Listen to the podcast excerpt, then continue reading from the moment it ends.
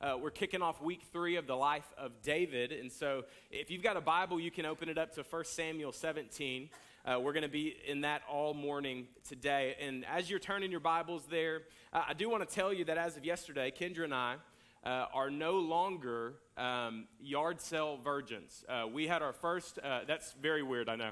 Just making sure you're awake this morning. That came out way weirder than it was writing it. Um, God, please come back. Okay. Uh, we, we had our first yard sale as a married couple. And so if you're here today and you, and you want to work on your marriage, just have a yard sale. Um, you'll see a lot of things come out uh, just by pricing items. You'll have a lot of communication uh, tests that come into play, and it'll strengthen your marriage in Jesus' name. But I do want to tell you that uh, I love a good deal. I'm frugal. I usually don't buy things unless they're gently or lightly used. And, and I love, I'll bargain with people at a grocery store when it's like a set price. There's no adjustments. I will adjust the price. So I get that. I love, I love that. But just please hear me. I have to confess in front of a great cloud of witnesses.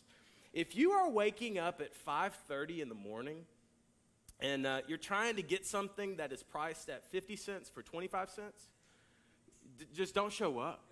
Like, I was looking at people, they're like bargaining, like bartering with me. It's like it's a, it's two dimes in a nickel. Like, just buy the buy the thing. And so I, I have to confess something to you today that this lady walks up, this older woman, and we had a bunch of books for sale that were quarter, and she grabbed two of them. There was a lot of people around the tables, and uh, my son was greeting everybody, and he was saying, "Are you a customer?" And uh, I kept telling him, son, stop saying that. People don't talk at yard sales. They walk around like zombies. Like, you don't make eye contact with them, just exchange the money and let them be on their way, right? And so uh, this lady walks up and grabs two books and just walks away. And if you're here today, feel the conviction of the Lord, all right? And she grabs these books and she just like, she's walking down the sidewalk like this. And then she looks back. We make eye contact. I look at Kendra. I said, this lady just stole those books. And Kendra said, Babe, she's going to get her money out of the car. That's the difference between me and Kendra. That's optimism. I'm a realist, all right? I said, We will never see that lady again, ever. And we did not see that lady ever again. And they're Christian books. What in the world? And then I walked across the street to Pastor Andrew's house, who was also having a yard sale. I said, This lady just stole two books. He said, I think her husband was over here. This guy tried to steal this bag. Except Andrew called him out. he had a handful of golf balls in a bag, and Andrew was like, That bag's nice, huh? You know, or something like that.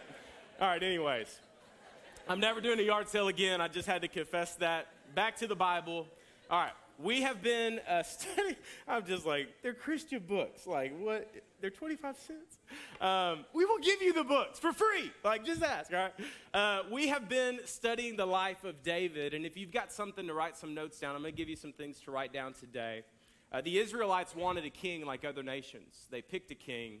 And uh, that what they, they didn't realize at the time, even though they knew it in their heart, is they already had a king, and his name is the Lord. He, he will fight for them, He is mighty. And uh, they chose an earthly king. His name is Saul.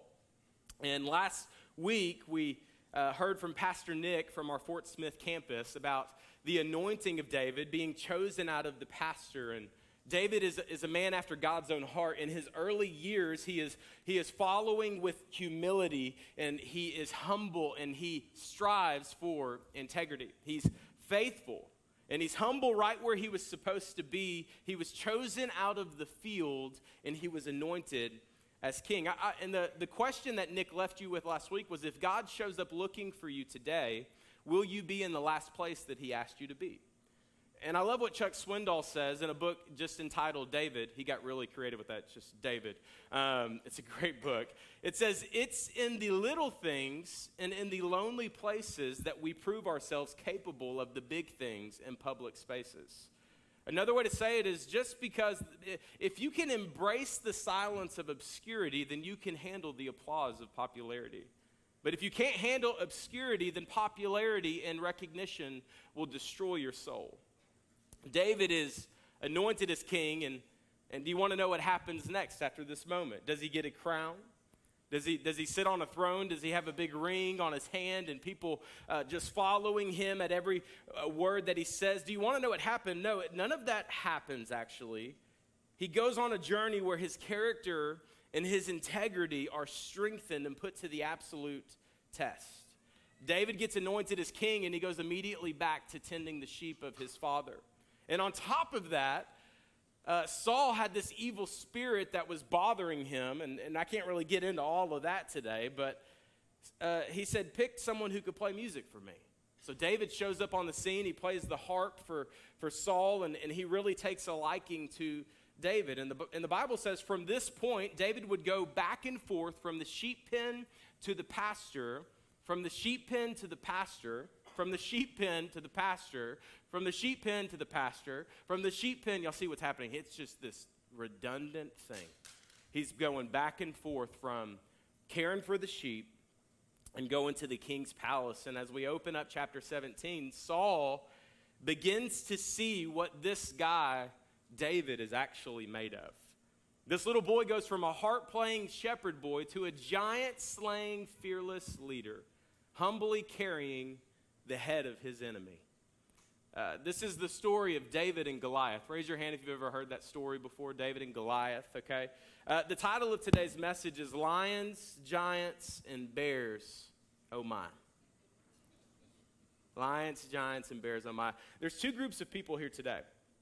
The first group, you've heard this story a million times, and you already know all the little details. You like Seth, I know exactly what happened at that place. Like you already know how the sermon's going to end. The second group, maybe you're being introduced to the story for the first time. Maybe this is the second time, and, and, and you're intrigued about the idea of a giant falling because of a little boy slinging a rock and striking him in the head. So, group one, you've been here, you've done that, you've heard the story a million times. Group, group two, you're approaching the story with a fresh set of eyes. And my prayer today is that all of us would be like group number two. That you would caution yourself if you hear a story and you're like, I already know the ending of this, just approach it with an open heart and open perspective today. You, you've probably heard sermons about how to take down the giants in your life, right? You're bigger than your giant you're small, but you're mighty. Five reasons, five rocks to conquer your biggest fears. Sounds like a good book title.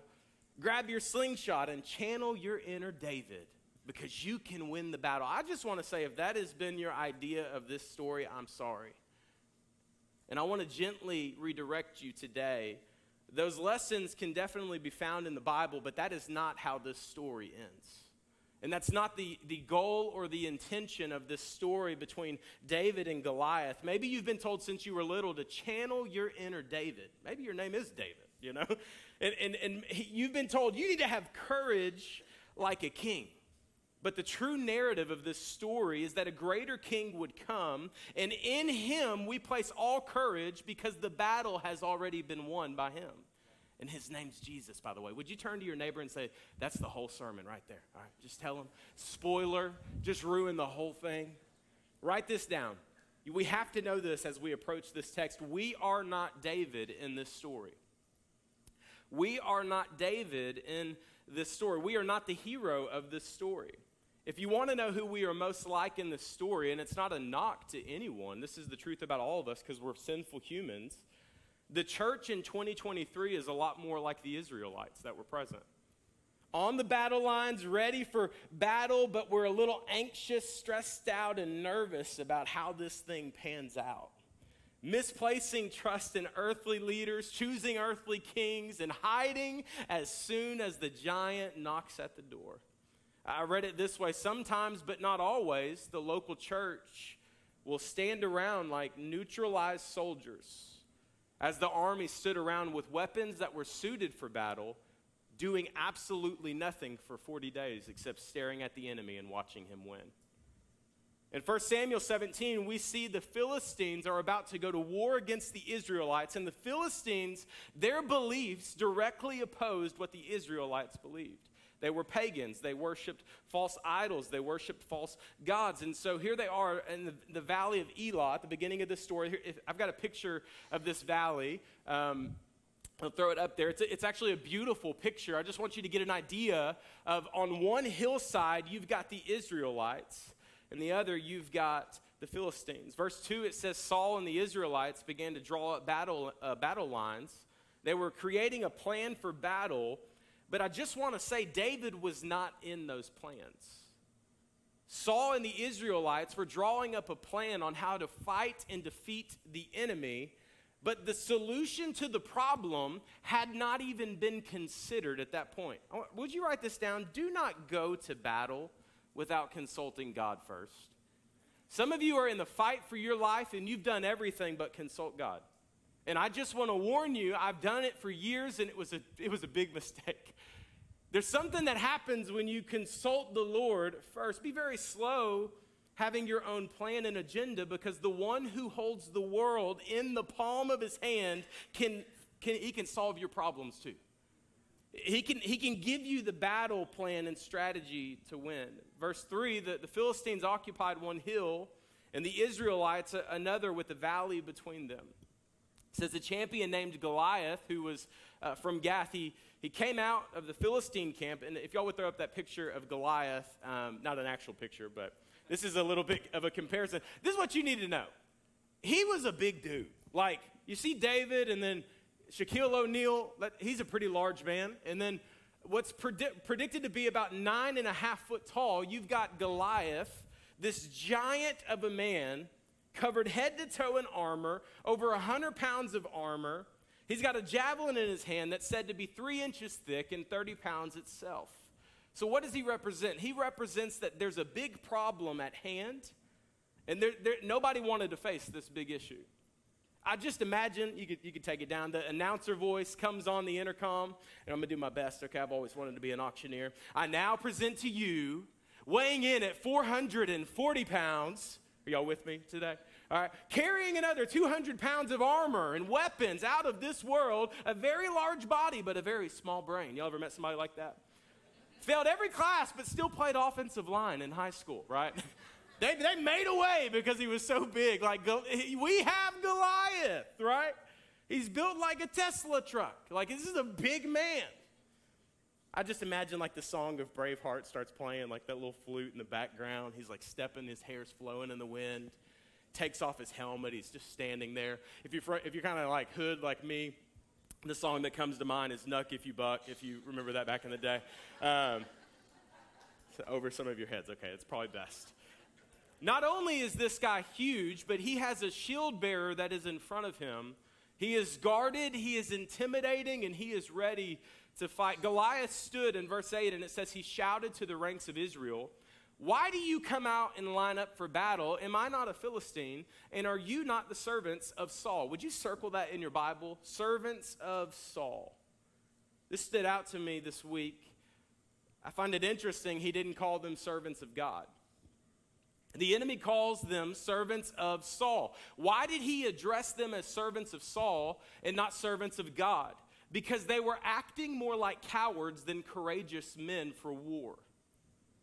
Goliath shouts, Choose a man. And I just think the Israelites probably had in the back of their mind, We just did choose a man. I think we just chose incorrectly. Saul's hiding with us, he's not fighting for us. And he says, Have him come down to me, and if he's able to fight and kill me, then we'll become your subjects.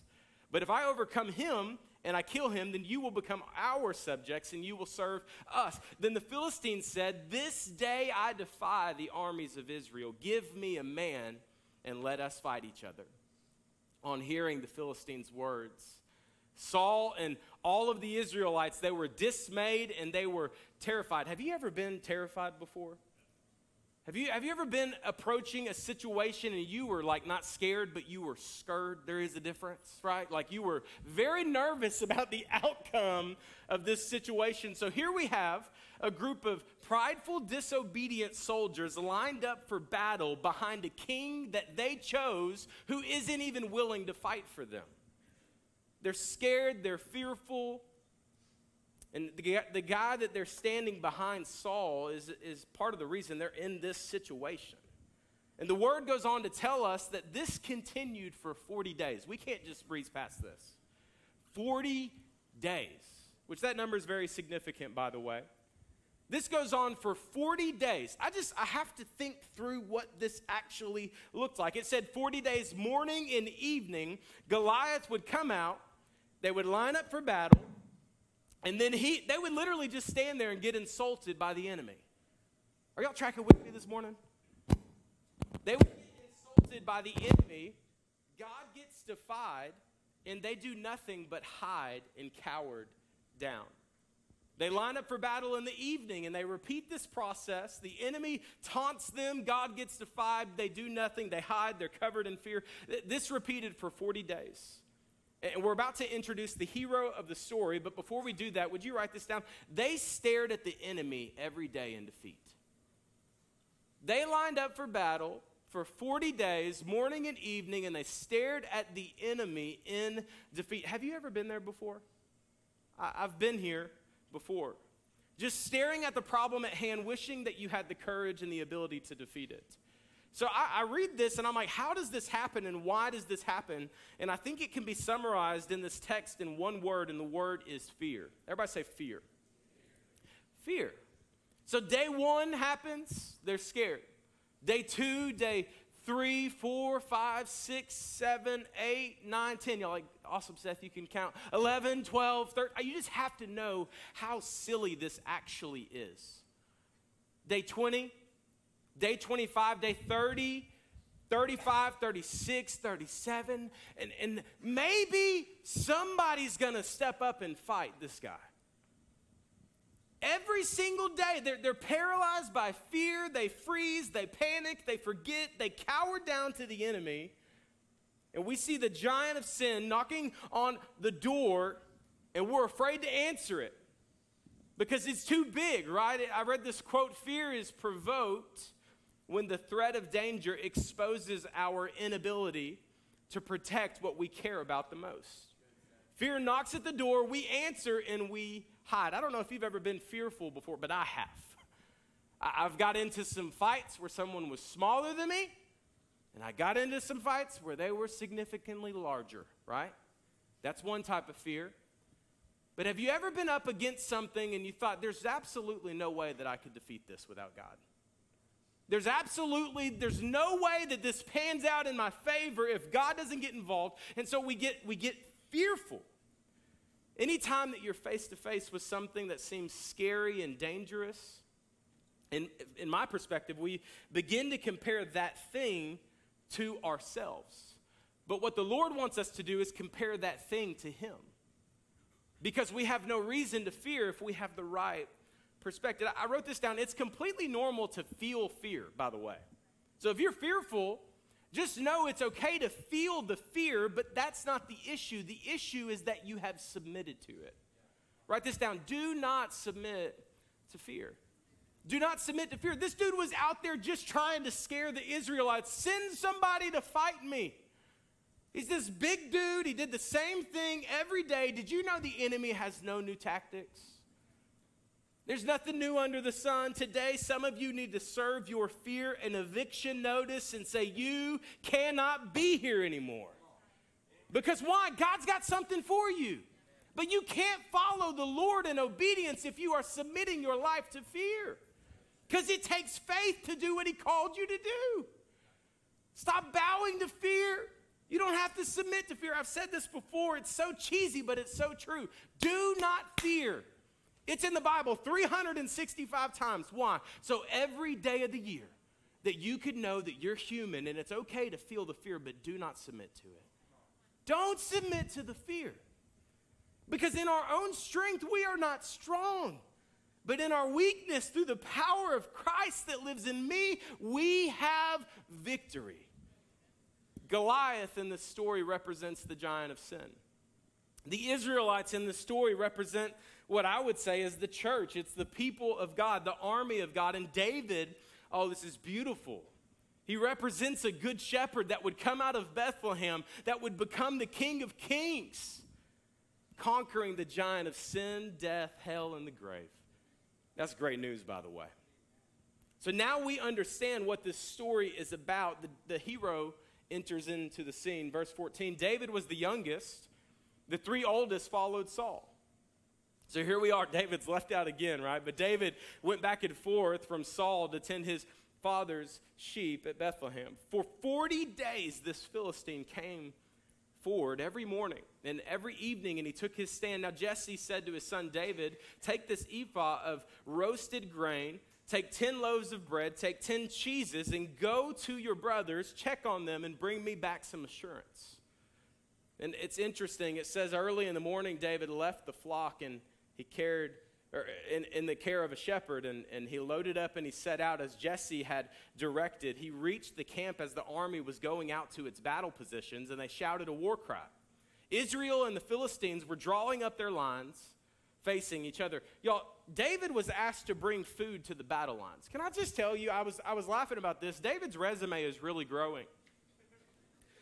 Like it, it really is growing. He goes from shepherd boy to anointed king to worship leader, and now he works for DoorDash and Uber Eats. And this dude is just doing what he's told to do. He is humble, and here again, we see that he just models humility. David left his things with the keeper of supplies. He ran to the battle lines and he asked his brothers, How, how are y'all? And as he was talking with them, oh, this is so cool. Goliath, the Philistine, the champion from Gath, he stepped out from his lines and he shouted his usual defiance. And, and this is the interesting thing for the first time, David hears it. David hears it. So, this is what you need to know. This is the first time that the solution to the problem is now aware of the problem. Let's say it again. This is the first time that the solution to the problem is now made aware that there is a problem. How many times do we do this? Like, we, we invite God at the back end of a situation, is like, can you please bail me out? When He's like, hey, I have been fighting for you. I have never left your side. I've been next to you. I've been in front of you. I've been behind you. Would you just consult me first? And He's like, he, he knows now that this enemy is taunting the people of God.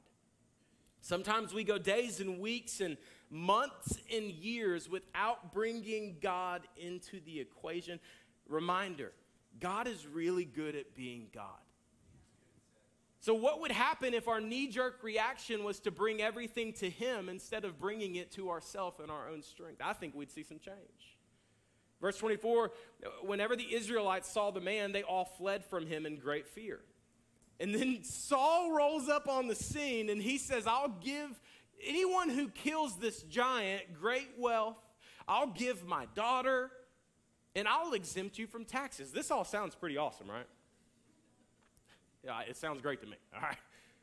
I just think it's crazy that the Israelites stiff arm the King of Kings, the God who fights for them, and they, they appoint their own king, and this guy won't even fight. He's bribing other people to fight for him. David asked the men standing near him, What will be done for the man who kills the Philistine? And removes this disgrace. I love that he's like just these little gentle jabs, right?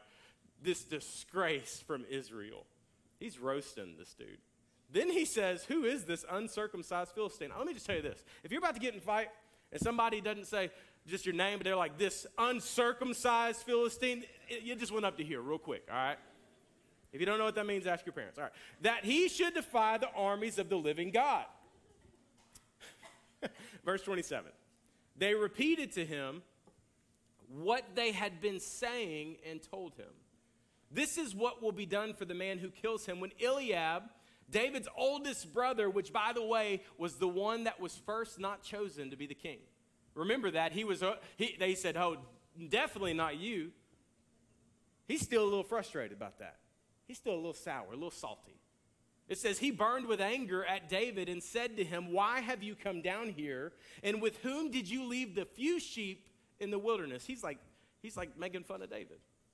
He says, I know how conceited you are and how wicked your heart is, which is actually not true because he's a man after God's own heart. And he says, You came down here only to watch the battle. I wrote this down. Would you stop allowing people who aren't led by God to direct you? Would you, would you, y'all be careful who is in your inner circle? Somebody needs to hear this today. Be careful who has your ear, who you are listening to, the books that you are reading, Do some research on some people before you start studying them. Just because they say they're a Christian, be mindful of people's theology. Be mindful of where someone stands with the Word of God, allowing haters to dampen your fire. This dude's brother starts, starts saying, hey, like, like you're, you're, you're not who you even think you are. He says that your heart is wicked, that you're far from God. I've learned this that when you truly fear God and you act in faith, but when you only fear man, you act in ignorance. When you have a true fear and a holy reverence for God, you have faith, but when you do not fear God and you fear man, you act in ignorance. Because when you lose that holy reverence of God in His Word, in His Holy Spirit, you start submitting to your own ideas of who He is. Thankfully, David knew who he was and he knew who God was. He wasn't even going to listen to his older brother. He says, Now, what have I done to you? said David. Can't I even speak? And then he turned away to someone else. And he brought up the, the same matter, and the, the men answered him as before. What David said was overheard and reported to Saul, and Saul sent for him. Saul's like, I got to hear about this guy. David said to Saul, Let no one lose heart on account of this Philistine. Your servant will go and fight him. Verse 33, this gets crazy. Saul replied, You are not able to go out against the Philistine and fight him. Y'all ever heard someone tell you what you can't do? but they don't know anything about what God's already done in your life. He says, You can't do this. You can't fight him. You're only a young boy. And he has been a warrior from his youth. I just imagine David kind of gently laughing. And he's like, Oh, you ain't seen nothing yet. Do, do. But, but baby, you ain't seen nothing yet. I, I like songs, they just come to mind, you know. I just imagine David's like, dude, you have no idea what has happened in my life. You have no idea what God has been doing in the sheep pen. You have no idea what I have walked through, what I have heard, what I have seen, and you definitely don't know what God's done in my life. So be careful submitting and listening to someone who doesn't even know who the Lord is. Be careful who has your ear. Oh, young people, please hear me today. I'm so glad that we have young people in the room. Do not let anyone look down on you because you are young. But set an example in speech, character, and conduct. How can a young person stay on the path of purity? By living according to his word. I seek you with all of my heart. Do not let me stray from your commands. I've hidden your word in my heart that I may not sin against you, God. I believe in the next generation. Oh, I believe in the next generation. I'm about to, I'm about to start running laps around this church. You want to see a city experience revival? Invest in the next generation. You want to see the gospel go into all ends of the earth? Invest in the next generation because they could care less what, the, what their peers think. Oh, this is a rowdy bunch that's getting raised up.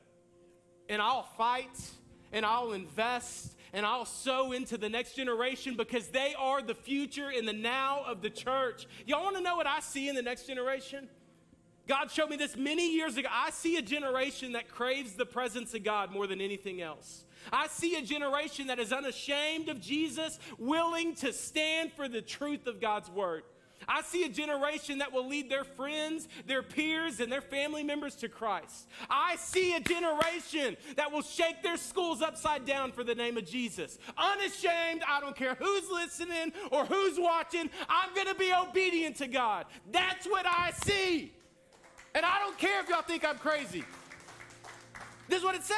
I see a generation that is no longer defined by their past, but they are defined by what God says about them. I see a generation that refuses to conform to the patterns of this world. I see it. Oh, and I hope to God that I'm a part of a church that sees it too. Because if you're not, this may not be the right place.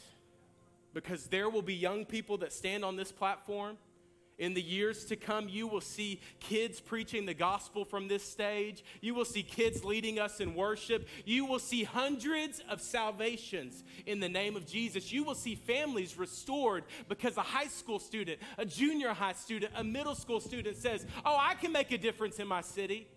I'm not too far gone to be used by God. Oh, I pray in Jesus' name that you could see it too. I see fire in this city.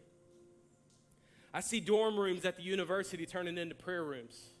I see middle schools, junior highs, and high school students leading their teachers and their coaches to Christ. I see it. I could tell you what else I see, but I think it'd freak you out. It says, But David said to Saul, Your servant has been keeping his father's sheep. And when a lion or a bear came and carried off the sheep from the flock, I went after it, I struck it, and I rescued it from the sheep's mouth, or the sheep from its mouth.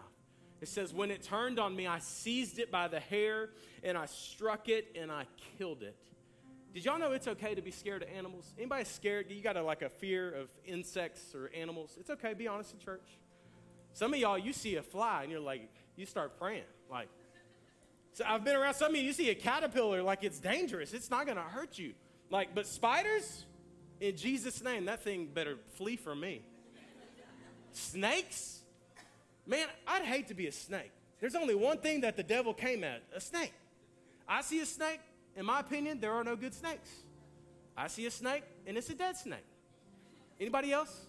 Last week we got away and I saw a sign that said $5 to feed an alligator a hot dog. I was like, sign me up.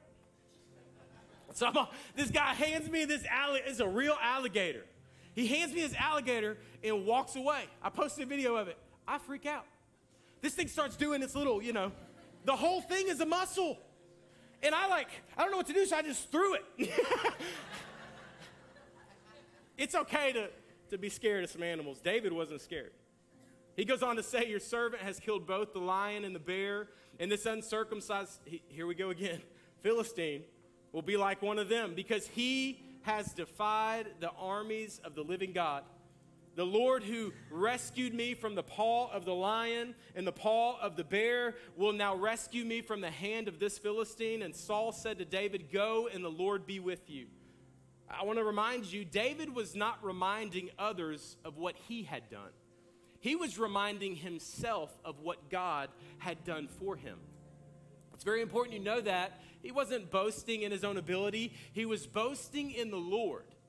He knows that in my strength I can do nothing, but in my weakness I can do anything because of Christ who lives in me. And he's reminding himself this is what God has done. I want to I want to encourage you when you have a moment of fear to remind yourself what God's done. Oh, there's power in sharing your testimony. Did you know that? Revelation actually says that you overcome the enemy by the blood of the Lamb, that is Jesus, and the word of your testimony. David is not boasting in himself, he's boasting in the Lord. And David says, Hey, let me, let me take a second and tell you about my God.